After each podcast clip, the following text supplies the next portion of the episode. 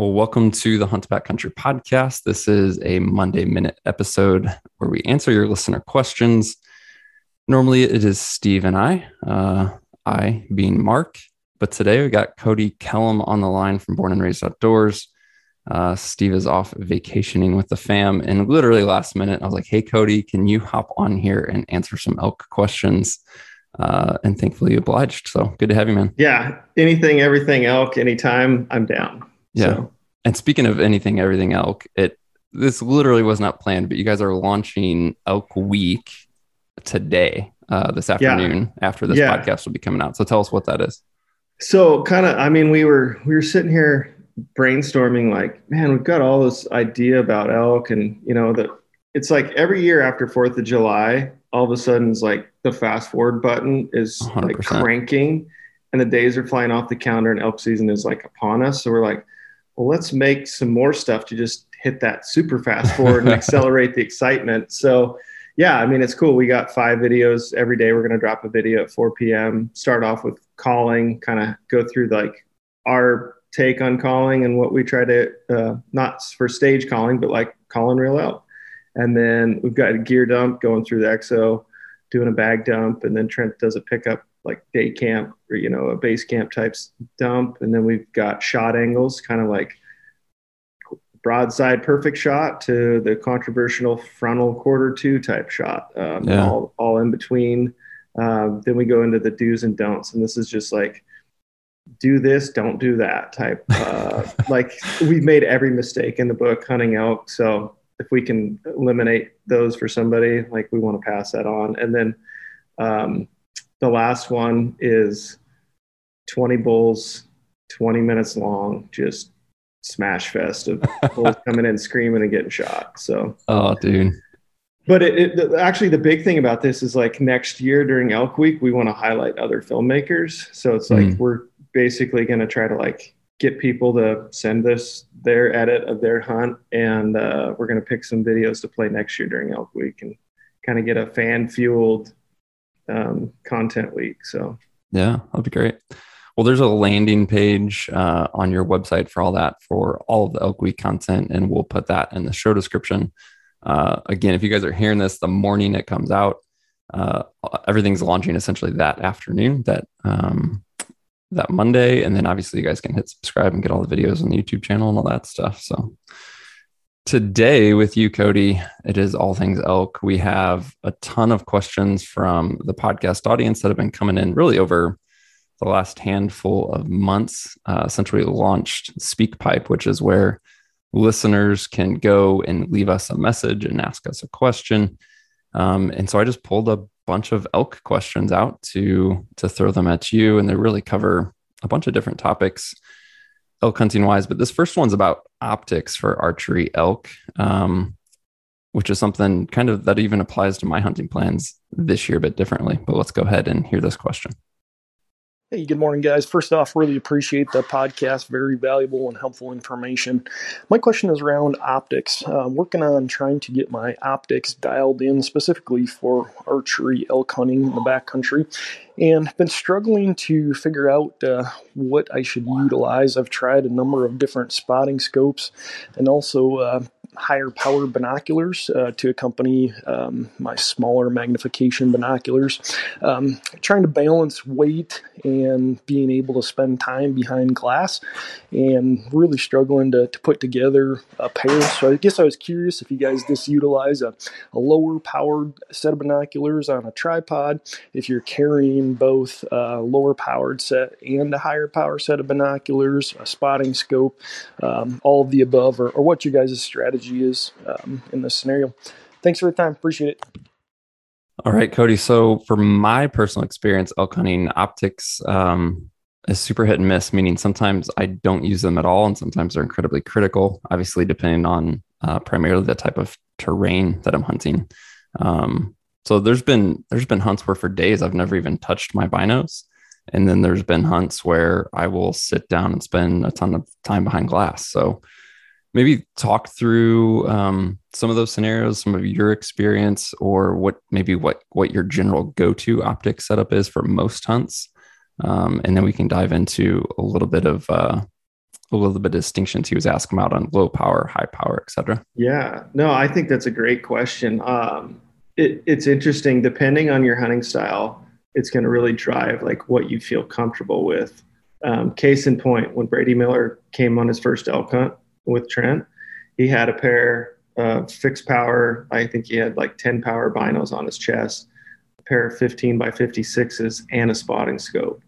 Going in, hunting the timber of Wyoming. And like on day two, he's like, this is ridiculous. Cause that's his, I mean, because yeah. he's a mule deer guy, right? So like you spend, and especially deer, you're really trying to analyze like, is that a good buck? Like, what's his frame from long distance? Honestly, for me, I like the Sig Sauer Zulu sixes, the image stabilized binoculars changed like what you would have to carry. Like if you mm-hmm. wanted, so they make a 10 power and a 16 like that 16 power surprisingly in the timber low li- uh, um, like offhand super stable like you can see well mm-hmm. um, if if you're going to be in an area that you're going to be glassing a long ways away like elk are pretty easy to spot it's not you're not picking apart a bedded buck in the shade like what is that it's like oh there's a yellow ass over there i'm like mm-hmm. that's an elk oh he's got a good frame. Like that's a shooter let's Go. Let's yeah. go. Let's go. Um, so I would discourage someone carrying a spotting scope for the most part. Um, and if you don't, then you can eliminate a tripod if you go to like that image stabilization. So mm-hmm. my personal choice during archery season is the Zulu 610 powers. They're like in the timber, like close range, you can still hold that thing super still. Um, and then if you're glassing a mile away, you you can sit down literally with it. You don't even need a trekking pole for the most part. I like to just because then I like can systematically grid because if I freehand, then I get this like I'm up here, down there, over there. Like least on a monopod or on a trekking pole, you can like systematically pick stuff apart. Yeah. Um, but yeah, I I would say that image stabilization kind of changed the whole game of like how I would approach that, where you don't need two two or three optics. You can pick one and go to it. And that the all round, I think that 16 power is unbelievable. Mm-hmm. You even like in closer um, in timber, you mentioned even with that 16, you still feel like you have a decent field of view. For sure. Yeah. It's, it's definitely tighter. Yeah. But it, you know, it, it definitely works. And spec Steve can attest to this. Like when we were in Kodiak last year, he had his he had his EL ranges. I think they're ten power. 10. Uh, well, he has tens and eights, and he's stuck with eights, but he may have had tens on that hunt because he was testing yeah. both. Yeah, yeah. And the buck that I shot, we spotted, and I'm like, it's a three point. He's like, no, it's not. I'm like, yeah, dude, that's a three point. He's like, dude, you cannot tell if that's a three point. I'm like, here. And I handed him to him and he's just like, holy shit. Yeah. There's no way. Like, yeah. it, anyways, like the, the glass definitely is not as clear, but it, like the image stabilization takes out so much. Uh, and it just makes appears clearer because you don't have that vibration, wind shake, anything like that. So, yeah. Cool. I literally was going to ask you about those because I know you've used them a bunch. Steve and I've used them a bit and still have like gone back and forth on what's their place. But I was thinking that exact same thing. I was curious to hear what you said and you brought it up before I asked. So it's cool to hear that those are your go-to. Yeah, no, I mean it's it's one of those like if you're going on a mule deer hunt to have a and scope is definitely uh, something. But for elk, like I said, it's like most of the time there's a herd you can identify you know it's like they're even two three miles away. It's like yep there's elk. Let's go over that way you know so. And even yeah i mean it's how much time are you spending behind your glass? Because i know for you kody it's like even if you are sitting and glassing on that trekking pole or you're stationary and glassing for a while i know you're not doing that all day. You know no, what i mean? Like no, you're still going to get I, up you're going to yeah. move you're going to cover country. So i use a different. bugle yeah, it's yeah. different for the guys who are literally spending hours and hours and hours behind glass. For sure. Yeah, there's no doubt. So this next question, Kody, I really appreciate it. It's from somebody who uh, is a more experienced elk hunter, but they're bringing somebody new along with them on their hunt this year, and they basically were asking for some advice on how to do that and really how to help this newer hunter that they're bringing kind of catch the. I think he mentions the phrase "catch the elk bug." So here's this question. Hi, my name is Will, and my question involves bringing someone new into elk archery hunting. They don't want to buy a tag this year, but would like to experience the elk woods. What would be the best way to keep them engaged without overwhelming them on their first trip? I want them to get the elk bug. Thanks. All right. I love this question because obviously somebody's taking the time to bring someone less experienced out there. They want them to have a good experience um, I just think it's a cool, a cool, unique scenario. And I love the fact that this guy's going doesn't have a tag. Like whoever this newer hunter is, he's going to learn and he's not like having the pressure of trying to fill a tag, which is neat. Yeah, we we actually did this a couple years ago with a guy named Eric Jackson, um, EJack, that professional snowboarder that had like kind of a deri- it was derived from like the whole food movement and knowing where meat came from and like mm-hmm. he wanted to see what this was all hunting was all about. And he came to Montana with us. And I'm like, dude, bring a GoPro just so you can like document your excitement through this and have video clips of these memories. I showed him what raking was. I'm like, okay, like I was calling for mm-hmm. Kevin from First Lite, and I'm like, okay, when I tell you to rake, like just beat the crap out of this tree, you know, and you know, and and like get him to be a, an active participant. Just instead of like stand there don't move right you know like don't mess this up exactly you know and and and two it's it wasn't on the front line you know on the shooter's side where that could really deter like i mean anyways and we only had one elk encounter in a few days but it was like when that bull bugled like the the whites of his eyes were just glaring and he's like oh my gosh and he got hooked yeah. bought a bow and killed a bull the next year like our buddy johnny Burford took him out and killed so his cool. first bull. And so I like the key part there is like keep it fun. Um, give him a role, have him take a camera, like take as many photos, like so all those things to where he can look back and like relive it to where all of a sudden that fire is just like burning. So mm-hmm. that that would be my suggestion on that is yeah, just have him be part of the hunt, keep it fun, and uh, yeah, yeah, that's really good. I was thinking the same thing.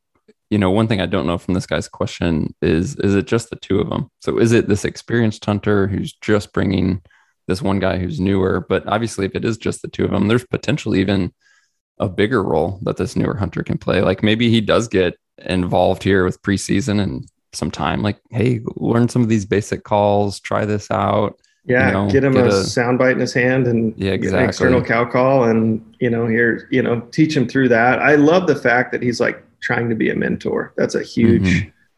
huge inspiration for me. Is like people always ask, like, "Hey, I've never elk hunted before. What should I do?" I'm like, find somebody to take, you know, for you to go under their wing. So, mm-hmm. um, yeah, that's really cool that he's that guy helping somebody else out. Yeah, I like it. This uh, this next question, Kody, is super interesting. It comes from uh, a guy overseas, which sometimes it still blows my mind. Like this question, this guy from Australia. I'm like, people in Australia are listening to this podcast, but um, he had an interesting question. I just want to get right into it and hear your thoughts. Hello, my name is Dwayne Frolov, and I'm a keen listener from Queensland, Australia. I think I've listened to every one of your podcasts and run a K2 5500 mainly hunting red deer. My question is, when does a bull elk become a raghorn and when is he no longer a raghorn and just a good sized bull elk? Keep up the good work. All right, this is an interesting question to me, Kody, because there's all these phrases in the hunting world that get tossed around that don't necessarily have like definitions or definitive meanings. Right, right. Uh, and I think they mean different things to different people. Uh, and this is one I've never thought of, but is a good example of that, perhaps. Uh, maybe people mean different things by raghorn, but what does that mean to you, a raghorn bull? Yeah, I mean, a raghorn's going to be a, a three point to four by five type bull. That's going to be a two and a half to three and a half. I mean, really, those two years is, you know, where I, I see them being a rag bull. And then it's like the first, even a first year five point, especially like on a rocky mountain, could still be considered a rag. So it's just, it's that teen adolescent, you know, almost 21, knocking on the door type, um, where it's not a herd bull, right? It's not a, a mature six point or even a mature five point type deal. Um, yeah. So yeah, it's it's that younger, feeling his oats, adolescent bull. Do you have any? I'm sure pretty much everybody would love to, but do you have any serious ambitions about going to Australia yourself and hunting, or any specific species? The only thing about Australia that scares me is there's a lot of things that can kill me, like, like the creepy crawlies. Yeah, exactly. Yeah, like New Zealand definitely is more in my my realm if I'm going to go down under type area. But yeah. the yeah, Australia's wild. Like I, think it would be kind of cool just to see the whole outback and what that's all about. And yeah. Hunting in shorts and. all right, so this next question is essentially about crossover tactics um, for guys who don't have elk hunting experience, but do have hunting experience back in the Midwest or out east, uh, primarily with deer hunting. But let's get into this question. Hi, my name is Daniel Belcher, and I'm from Johnson City, Tennessee, in the uh, foothills of the Southern Appalachians. And as somebody who wants to go out west and hunt, I would like you guys to talk about what techniques, uh, equipment, tactics uh, that would serve you know, a hunter well out west translate into hunting in the eastern mountains. We don't have as uh, large of tracts of land to roam, but there's still some good backcountry areas you can get into. So, you know, what things can we do here that will uh, will help prepare us for uh, for a hunt out west, and also give us an edge over people that may not uh, look into those tactics as much? Thank you. All right. So he mentioned techniques, equipment, tactics. Uh, we can cover any of those or all those, but what comes to mind first for you? First, honestly, uh, a very seasoned turkey hunter, in my opinion, that hunts out east, especially in the Appalachians. I had experience in there this year, hunting Kentucky, West Virginia, and Ohio. Um, correlates to, I mean, very similar style of hunting for elk, mm-hmm. um, where it's hiking ridge tops, covering the ground, trying to locate, figuring out setup. The only factor that's different is the wind.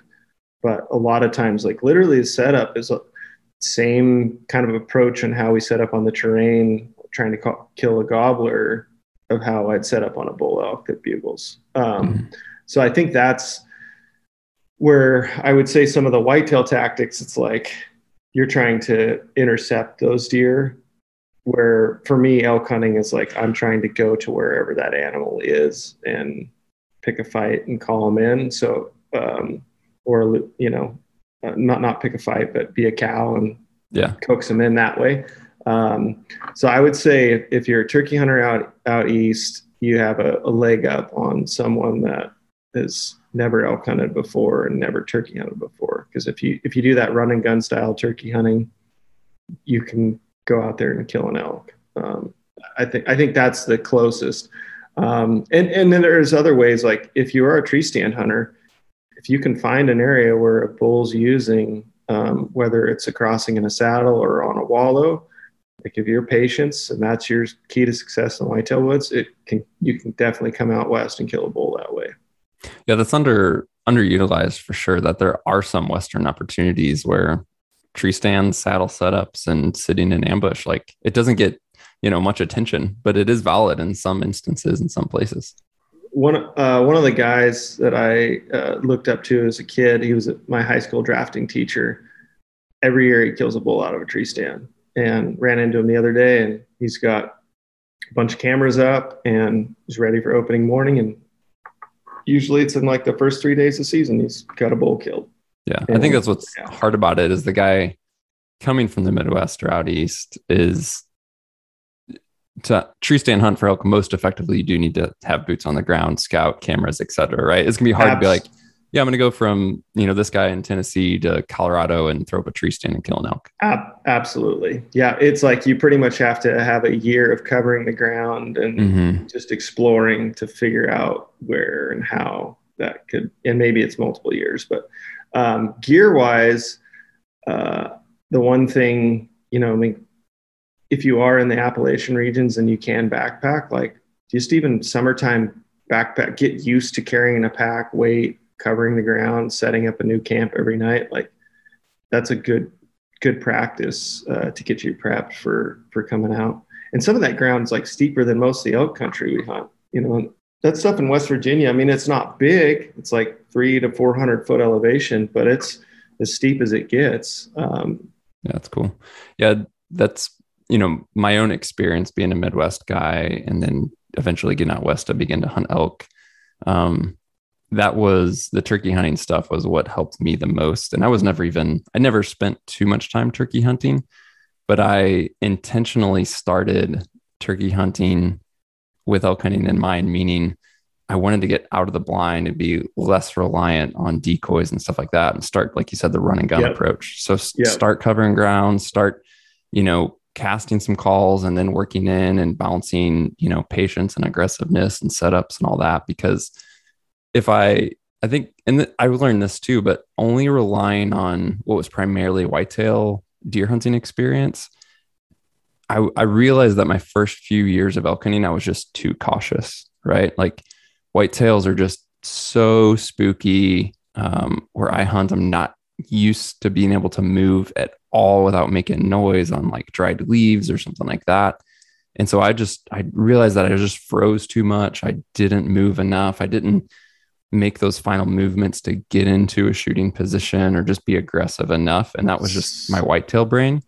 Um, and then getting out and chasing turkeys and being much more aggressive was both fun and frustrating, but it definitely I think helped yeah. me uh, with elk hunting a bit there's a fine balance. Sometimes you get like hunting with spec, you got to put a leash on and be like, dude, you can't run right now. you know, yeah, but yeah. yeah. you have to. Yeah, I think, and especially, I could only imagine. I mean, I had the fortune of uh, growing up, literally elk close here. Like mm-hmm. after work, you can hunt every single day, and you're so you're in and around the elk woods. It would the scale of coming out west from hunting there is where things get it's intimidating. Like i couldn't imagine rolling into the rockies um, you know and like in colorado and be like holy cow this is all public. This is i can go anywhere. Where do i start? Like and then the fear of getting lost or any like those types of things it's just it's big in comparison. So um, i think he my my biggest thing that I always tell people is like the fear of failure is holding them back from just going out and doing it and experiencing it the first time because they're like, mm-hmm. oh, I don't want to. It's tough. It's like it's a lot of money. It's gas, tags, all that. But you just have to go that very first time, and then you're like hooked. You know. Yeah, this guy. Just to touch on it quick, he mentioned equipment and gear, and honestly, I think it's way simpler than a lot of guys realize. Um, coming from out east or midwest. And the big thing i would say is this depends on the logistics of your hunt meaning are you going to backpack hunt primarily or not? Because you don't have to have very much gear. Um, if you're already a hunter you don't have to add to that too much to hunt out west if you're not backpacking. So if you're doing you know a truck camp or some sort of base camp and kind of going out for the day you really just don't need a ton. Like yeah you can make some upgrades. You obviously boots and selfishly we say packs is going to be really important, like those two things. But you know, if you're still rocking some Realtree out in the tree stand or something like that, you can totally get away with it. It just it complicates it more the further you get out and then the longer you're staying out, right? Correct. Yeah, I think you're spot on. I mean, for the most part, a guy that is an avid whitetail hunter could come out west with everything he currently owns, mm-hmm. sleep in the back of his truck, you know, with a Walmart bag. And like I, I like I said, boots for one is is key because uh, comfort, putting in the miles, that terrain's different, and then a pack because you can't haul a cart, you know, for the most right. part to where you're gonna, you know, I mean, or drag a deer, you know, like you got to break it down in chunks and you yeah. got to have a pack that can carry the weight. So um, cool. This next question, Kody, is uh, about making the most of the midday when things are slow. Hi, EXO guys. Uh, my question is with all the time me and my family spend with your packs on on our back chasing elk or deer um, during the middle of the day, in particular the hot uh, elk season, other than sleeping, what are some good alternative things to do? I mean, uh, oh, pinecone baseball, or or should some guys bring books? If so, what kind of books? Or download videos? Um, just kind of curious on what you guys do to break the monotony of when you're on a big long trip and you have a good four hours down by a creek to kill some time with a good buddy or, or a family member before you pursue on a hunt or up a mountain.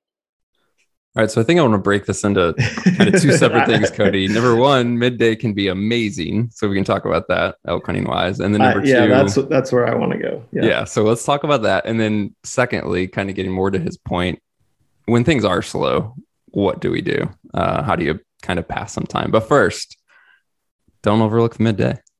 Dude, it's honestly my like midday madness to me in the Elkwoods. Like, I would rather try to call a bull in at one o'clock in the afternoon than 8 a.m. or 6 p.m. So like it, it, just go deeper on that. Explain why. Yeah, because this is a lesson so, I've learned over the years. Yeah. So so I mean, honestly, okay, everyone's like, I want to hunt elk when they're up, they're moving, they're bugling, they're doing their thing. It's great. Like my favorite is locating them in the morning, following them to where they're going to bed letting them chill out, get settled down, and then going into their bedroom and trying to get them killed. And especially bulls that's got cows, midday is the point when the cows are all bedded. He knows they're safe. He knows where they're at. These like threats are minimal of uh, satellite bulls trying to come in, but he's protective of that, or he's curious in that point. And so, um, yeah, my favorite, like, I'd rather sleep in and hunt through the midday than get up at 4 a.m. and be done by 9 a.m. and then waiting till 5 p.m. to start hunting again. Um, so those, that's my how I pass the time during the middle of the day is is chasing, trying to find those. Yeah, exactly. Yeah, is is trying to find that bedded bull. Um, yeah, that's. I think that's the one misconception, and I think that's coming from like I don't know if this guy was from out east, like the deer activity. If you're you're in an area um, and two, this is good for wallows. Like that midday when those cows are settled, like most of the time those bulls visit those wallows in the heat of the afternoon, you know, one, two o'clock. Um, so it's a good time to still be be out after them. But um, like if their experience is deer hunting, yeah, you the morning and the evenings are the best time because they're up moving around if you're set up to ambush them.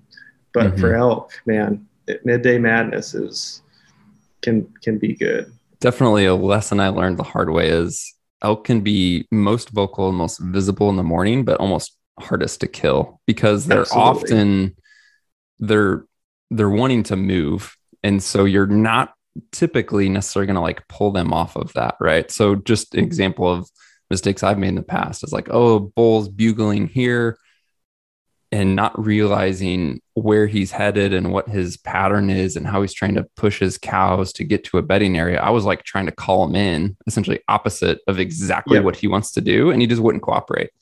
I didn't realize what was happening in the moment. Like he's like, oh, that bull's just not callable. And it's like, no, I probably should have like stayed on him, dogged him, not called him, done what you said, been patient, get to that bedding area, let things settle down, then make a play. Absolutely. Yeah. The biggest thing is staying within earshot in that morning time. And there, and I don't know how many times, like every time I call, the bull's just pushing his cows away. Well, no, that lead cow's going to bed. Like mm-hmm. she's, she's, she's out in front of the herd. She's headed to bed. And that bull's straggling along the back end of that, you know, chasing cows, doing his thing, doing bull up things. And uh, he's, he's bugling, but he's not, most of the time, it's not like he's pushing away from the threat. He's he's following the lead cow headed to bed and doing that whole gig. So um, yeah. Cool. Uh, to get to the second part of that downtime, what do you do to break? Hey, here's a gap. It's hot. It's quiet. Whatever. And besides, you know, napping, eating, often you're in a group so you're probably just having a bunch of fun anyway but yeah exactly like we we talk about like the slow play side of things and this is where okay, that bull's going to bed. We know exactly where he's going. We're going to sit here, wait for a lot of times it's waiting for the wind to change. And it, and it is, it's like, all right, I am tired. I'm going to take a nap. You know, um, every once in a while I'll have like solitaire on my phone and play solitaire or something like that.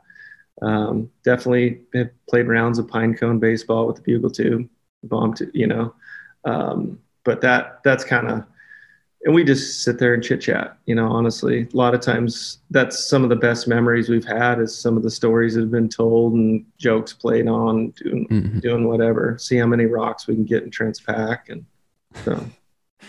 I like it.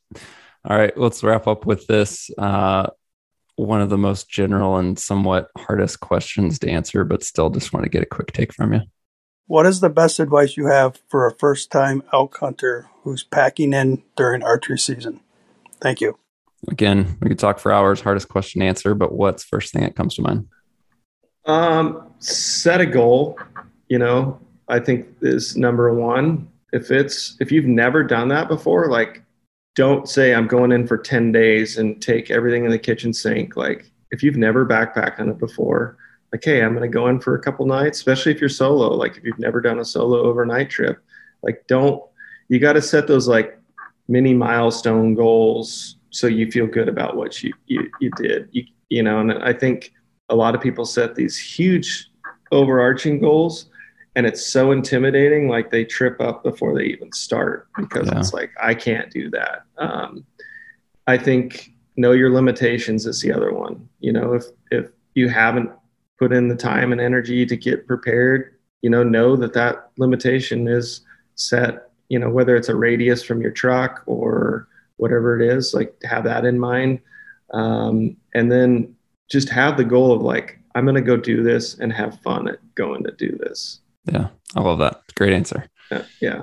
Um, so Elk Week this week, again, we talked about that up front, but again, just remind guys, check out the links in the show description. Uh, also, there's a link down there to leave us a message for your questions you have for future episodes. Uh, but before I let you go, Kody, what is the plan for the fall? What's the Land of the Free looking like, and what's to come from Born and Raised Outdoors later this year? Good stuff, man. Um, I'm excited. We get a we get an opportunity to get back on mountain bikes, straight up pedal bikes with trailers. Um, Trent and Trevor have a couple really cool tags here in Oregon, so we're going to spend some time doing that. We'll be in the uh, Roosevelt Woods the first part of the season, chasing uh, chasing some elk, and then uh, Eric drew a premium tag here in, in Oregon, so Nice. We'll be be doing that, and then to finish out September. I don't know if you're coming on this trip or not, but Steve and I will be in Idaho. I will unfortunately have to go to Alaska to hunt mountain goat oh, during that time. Oh but, yeah, yeah, mountain goat. Okay. I'll, I'll, let you. I'll let you get the pass on that. Yeah. But we'll be doing a backpack trip in Idaho to finish out September, um, and then we switch into October. Trent and Trevor have some rifle tags in Idaho for elk, and then the last week of October, we'll be back over there for mule deer.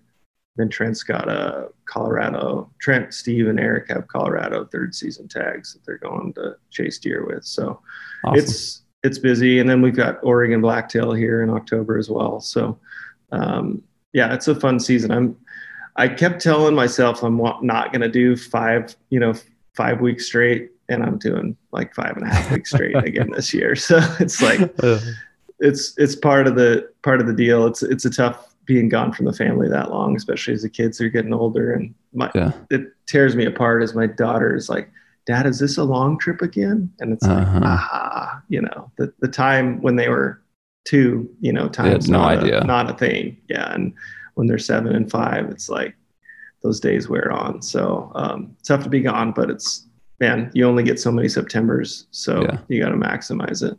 Cool. Well, thanks for making this happen last minute, man. It was uh, truly like, hey, can you hop on here very shortly and do this? So I appreciate it. No, I'm I'm pumped. I appreciate the uh, the invite. Um, I I always enjoy talking with you guys, and um, yeah, we'll we'll give Steve a pass since he's doing family stuff this week in Hawaii. But, Just one you know, pass. Yeah, one pass.